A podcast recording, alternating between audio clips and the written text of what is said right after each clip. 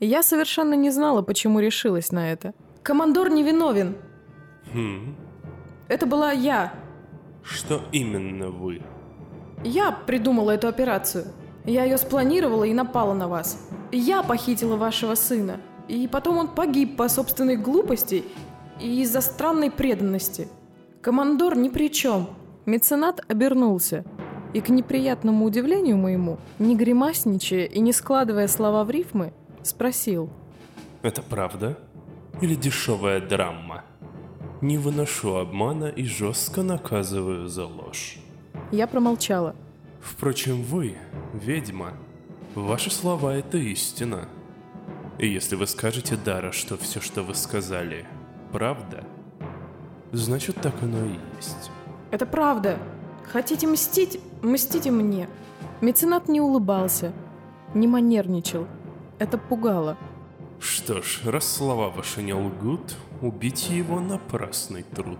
Значит, нужно отдать еще один приказ. До встречи, Дара. И он вышел в дверь, а вместо него в комнату вошли врачи, бросившиеся ко мне. Акт второй. Часть двадцать пятая. Так, я опять здесь. Слушайте, как и любой впечатлительной девушке, мне, конечно, очень нравится всякая эта потусторонняя атмосфера. Человек с зеркальными глазами сидел передо мной в своем кабинете, заполненном стелящимся дымом. В зубах он держал трубку, однако каждый его вдох поднимал дым с пола и втягивал его внутрь, словно задом наперед. Но, если честно, мистики стало в моей жизни уже через край. Может, сократим ее количество? Он поглядел на меня так, что я поняла без слов. Мои желания его тут абсолютно не волнуют. Вы нравитесь мне больше остальных, но хоть убейте, не могу понять почему. Многие бы с вами не согласились. Прошу меня простить, но многие глупцы. Кто и когда встречал умную толпу?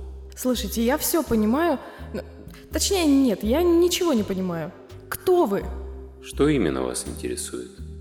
Я поднаторела, насколько это возможно в столь малый срок, в различных надъестественных вещах. Но все это выше моего понимания. Осознание. Что? Не понимание, а осознание.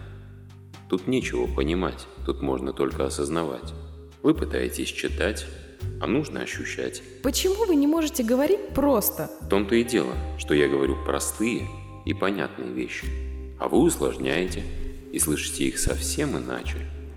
Но это цена за мою возможность войти к вам. Видите? Человек с зеркальными глазами сидел за столом и писал книгу. Точнее, нет, я не могу придумать слово для этого. Он водил по страницам полным текста, искусным пером, и слова исчезали с бумаги. Однако в его зеркальных глазах все было наоборот. Текст заполнял чистые листы. Что это? Я пишу о вас книгу.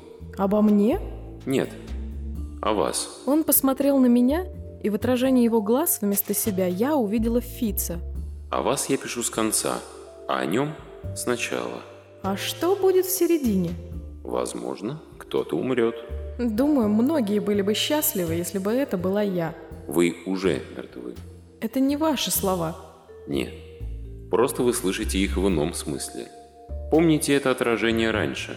Он трижды моргнул, и вместо меня в его глазах отразилась я, но иная. С подносом в руках и в красном переднике. Вы были официанткой в широком столе. Без амбиций, без стремлений, словно в полусне. Это было, да. Но эта официантка мертва. Ныне от нее ничего не осталось. Он опять моргнул. И я увидела себя, но другую. Ту, темную. А это отражение вы помните? Разумеется. Жестокое, эффективное, беспринципное. Она ведь тоже мертва. Получается, обе ваши сущности мертвы. Не делает ли это вас мертвой?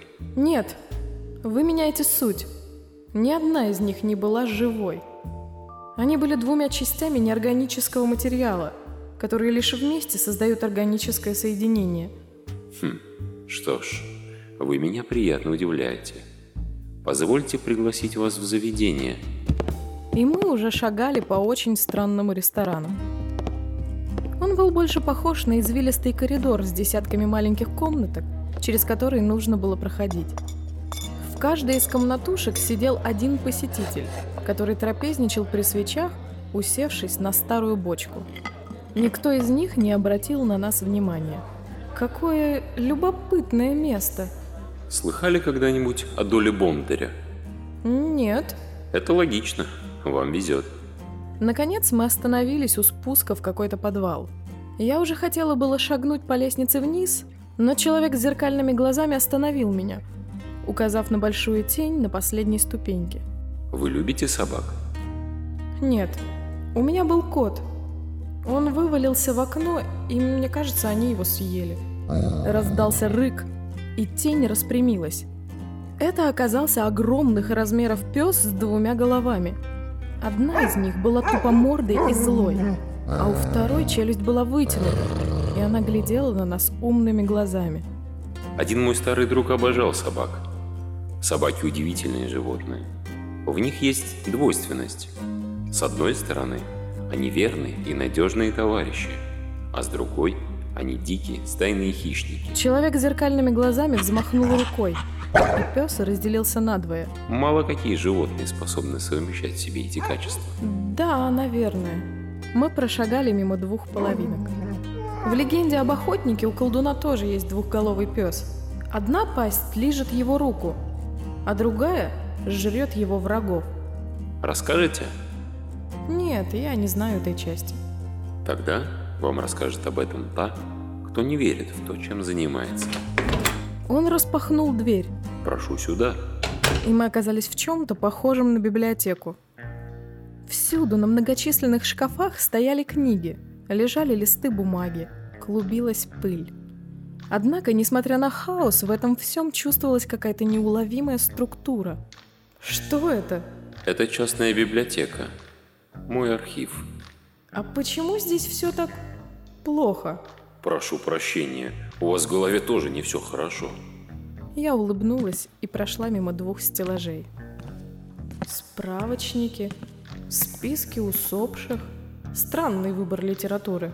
Я открыла одну из книг, и на развороте тут же оказался черный, умывающийся кот. Кто это? Кот это.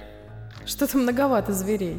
Кот обиженно зашипел, схватил лапкой обложку и закрылся в книге.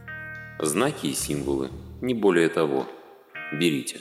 Человек с зеркальными глазами указал мне на большую черную книгу, что лежала в углублении каменной стены. Это та самая книга, которую вы пишете?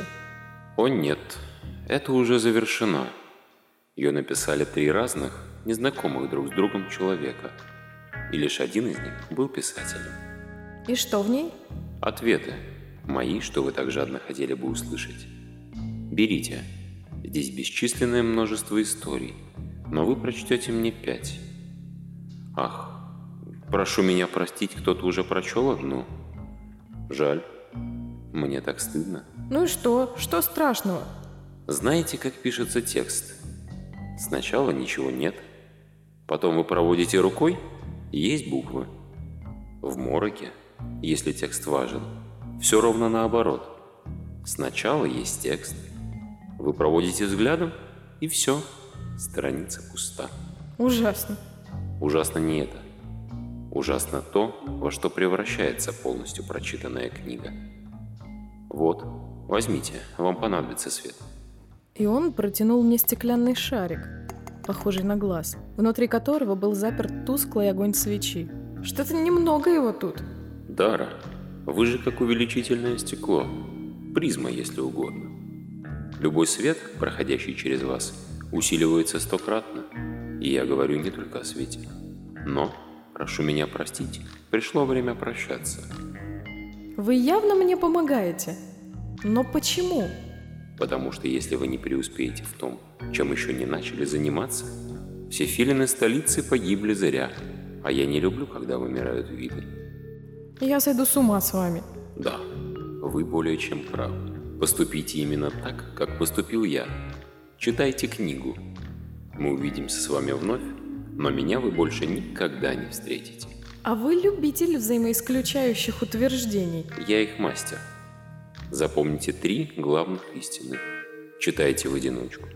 Не верьте сестрам и бегите, пока она слепая. Стойте. И все-таки кто вы? Дара, с кем ты разговариваешь? Что? Дара, С кем вы разговариваете? Да не обращайте внимания. Существа из незримого. Можно мне воды? Меценат протянул мне элегантный стакан с ледяной водой. Я закашлялась. Он же, сидя в кресле возле кровати, которая на время стала моей, глядел на меня с любопытством. Как многого мы бы могли достичь вместе, Дара. Но вы от чего-то посвятили свое рвение повстанцам. Впрочем, мне безумно нравится то, как вы одержимы идеями революции. А с чего вы взяли, что я одержима? Я села, закрываясь по шею одеялом, и ощутила, что дышится мне с трудом. Цепочка превратилась в ошейник и скоро могла бы стать удавкой. Я вовсе не фанат революционного движения. В нынешнем его виде, по крайней мере. Разве? Но мне казалось... Вам казалось? Меня никто не спросил. Меня подняли и понесли во главе толпы. В самом начале я и правда думала, что делаю правильное дело. Но сейчас я почти готова уйти. Особенно после того, как выяснилось, что моего ребенка у них нет. Если, конечно, вы сказали правду. Удар в спину.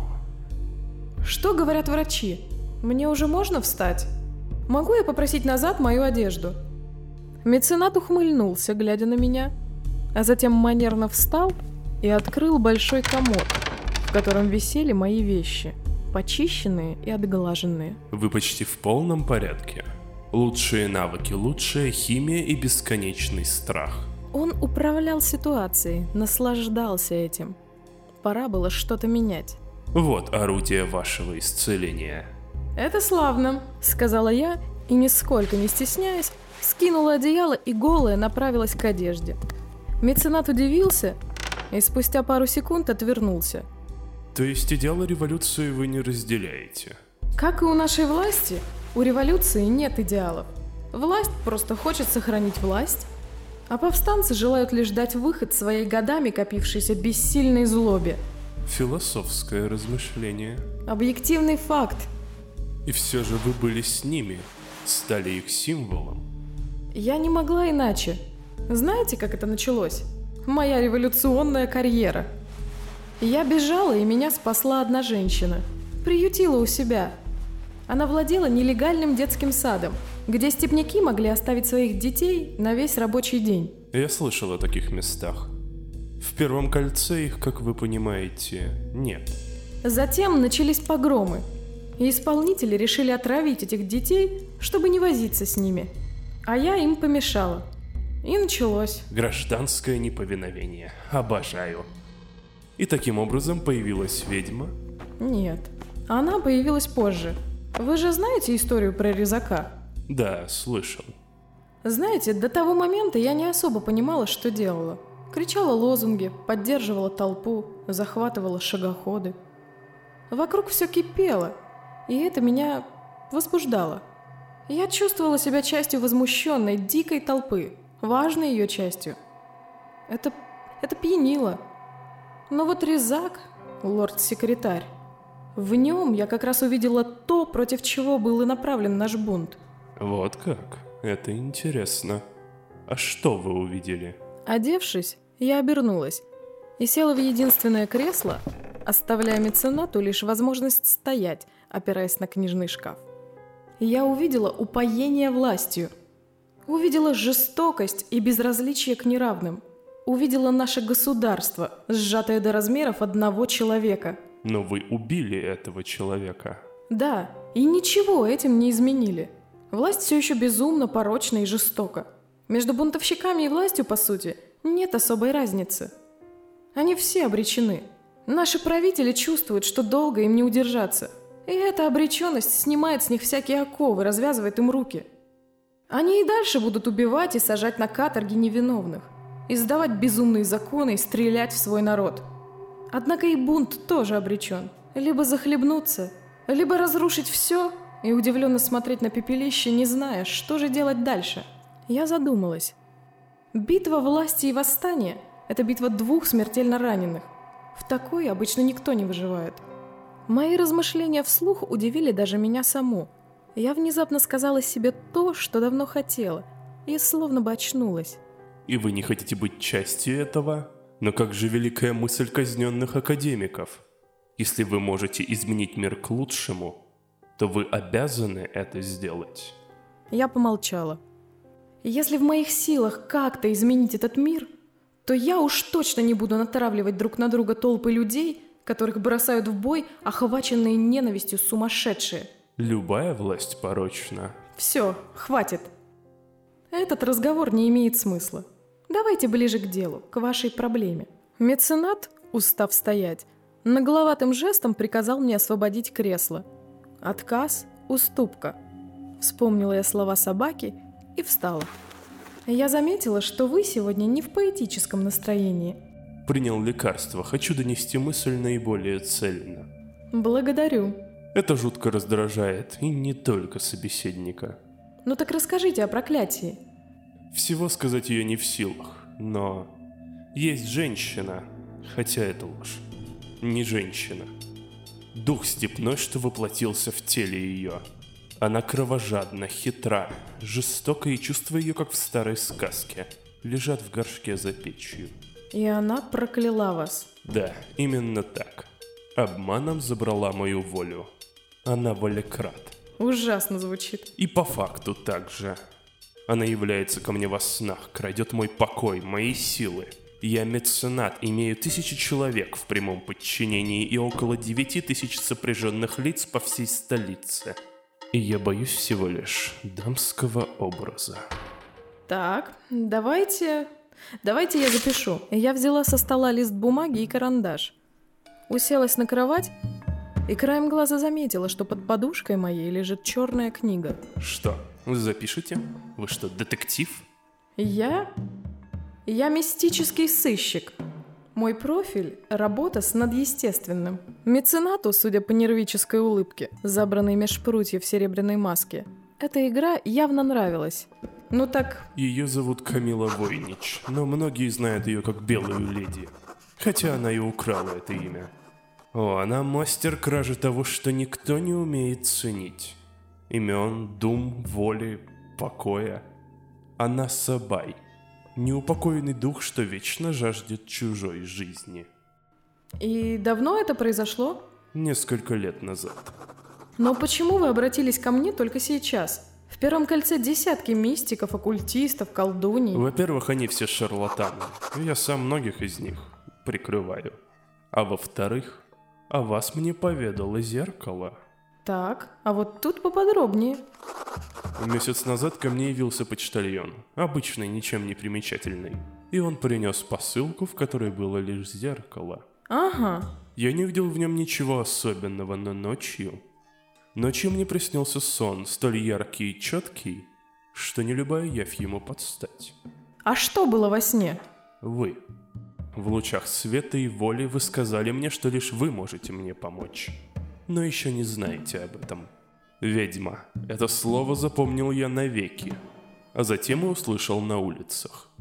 Дара Ривер. Дочь степи. Так, ясно. И вы решили, что я... Не решил. Узнал. Я узнал, что вы можете. Вы не обманщица, не шарлатан. Вы истинная ведьма, и даже кулон на вашей шее говорит мне это. Вы знаете, что это такое? Да, его или его подобие носила женщина, что тенью стояла за Камилой. Ее личная ведьма. Ладно, допустим. Я растерялась. Вы расскажете мне об этом подробнее? Только после. После того, как я сниму проклятие? Не снимете, так вы не можете. Пожрете его, поглотите, так полагается. Верните мне волю мою, ведьма. Верните возможность покинуть здание оперы, что стало мне домом и тюрьмой. И я озолочу вас и дам новые силы вашему восстанию. Хотя в свете нашей беседы, может, оно уже и не ваше. Я помолчала, постукивая карандашом по спинке кровати и глядя на книгу. «Ладно, давайте». Меценат насторожился. В смысле «давайте»? «Ну, начнем? Чего тянуть резину? Тащите мне свечи, степную птицу, кровь того, кто никогда не знал любви женщины, и серебряное зеркало. Меценат оторопел, глядя в мое серьезное лицо, а затем поднял руки для хлопка. Да шучу я!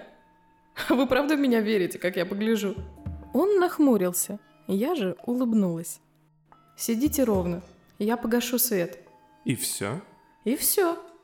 Для профи не нужны побрякушки из бабушкиных сказок. Воля, вот мой инструмент. Но я ничего не обещаю. Вы это понимаете? Я тоже. Сказал он, когда я встала позади него в погруженной во тьму комнате. Тон его мне не понравился.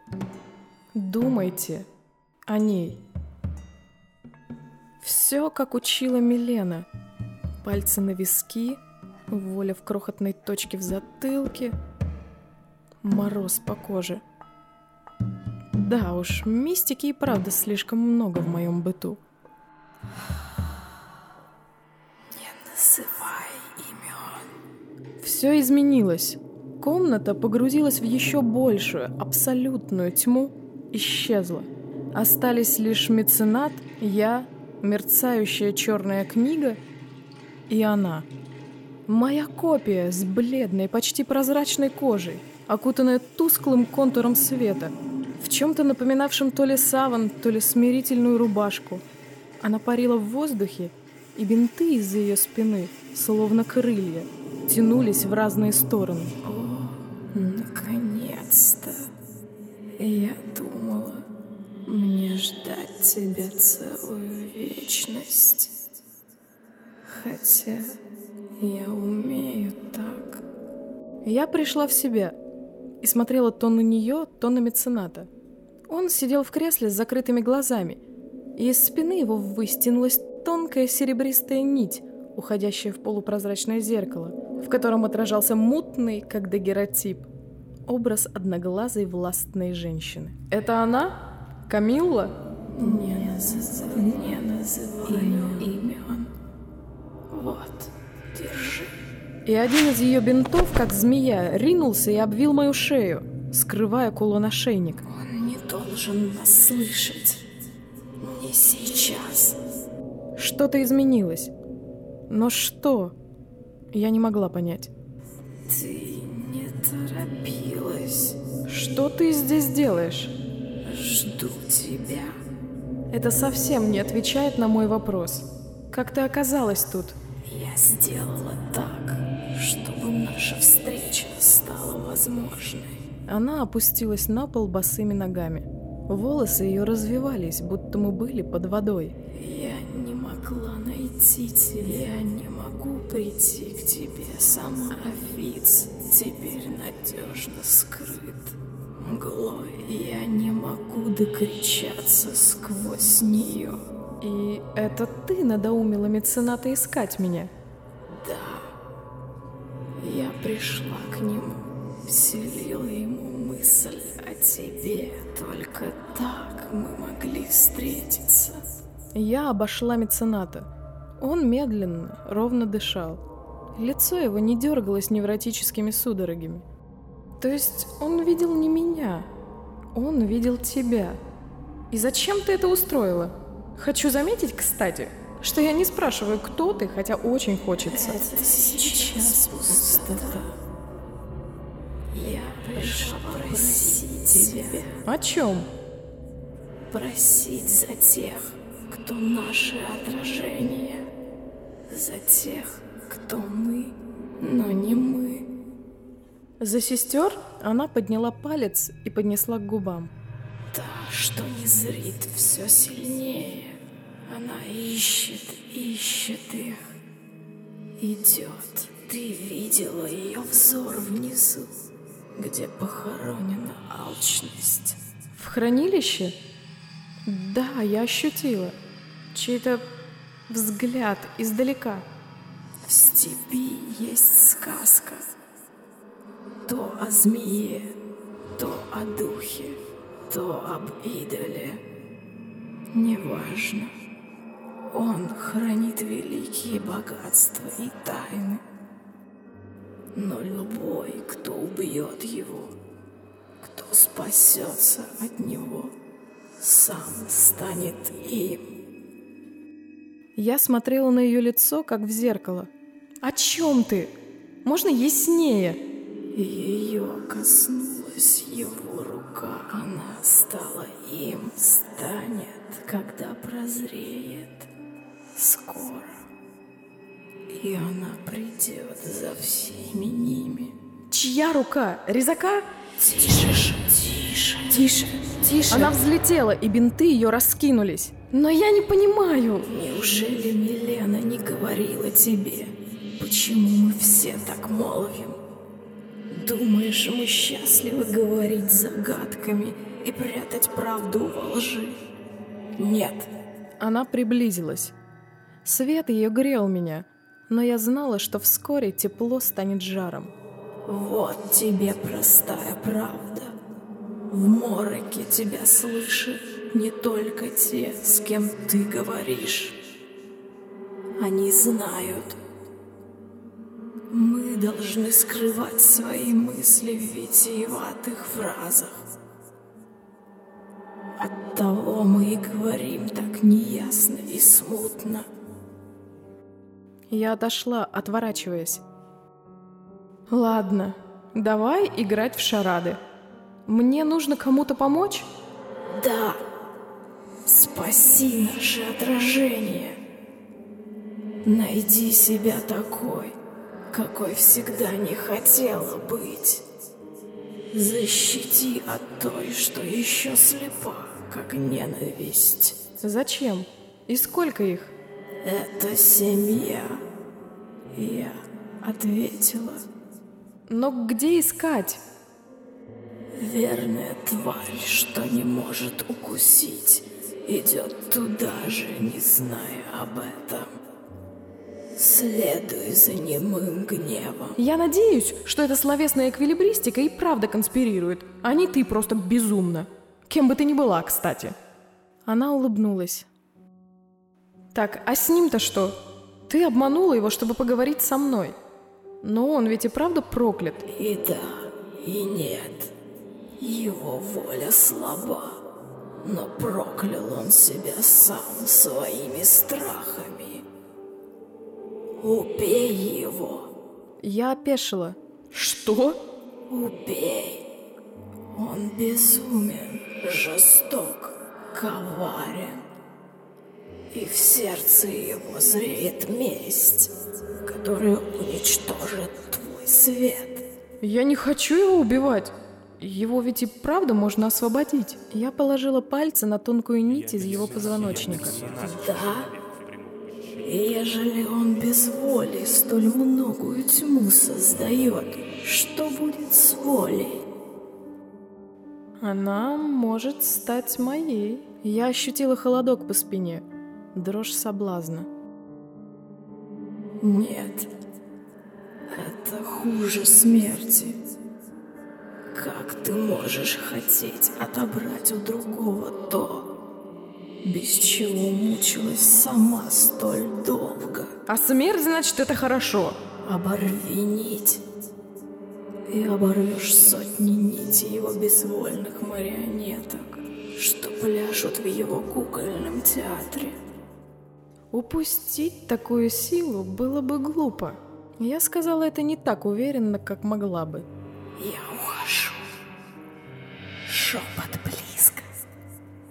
Да и она ищет нас. Спаси тех, кого еще можешь, от того, кто жаждет закончить жатву. И она исчезла. Просто пропала. А я осталась наедине с меценатом, что сидел в кресле, сжимая в руке его нить. И мысли мои теснились в возмущенном разуме.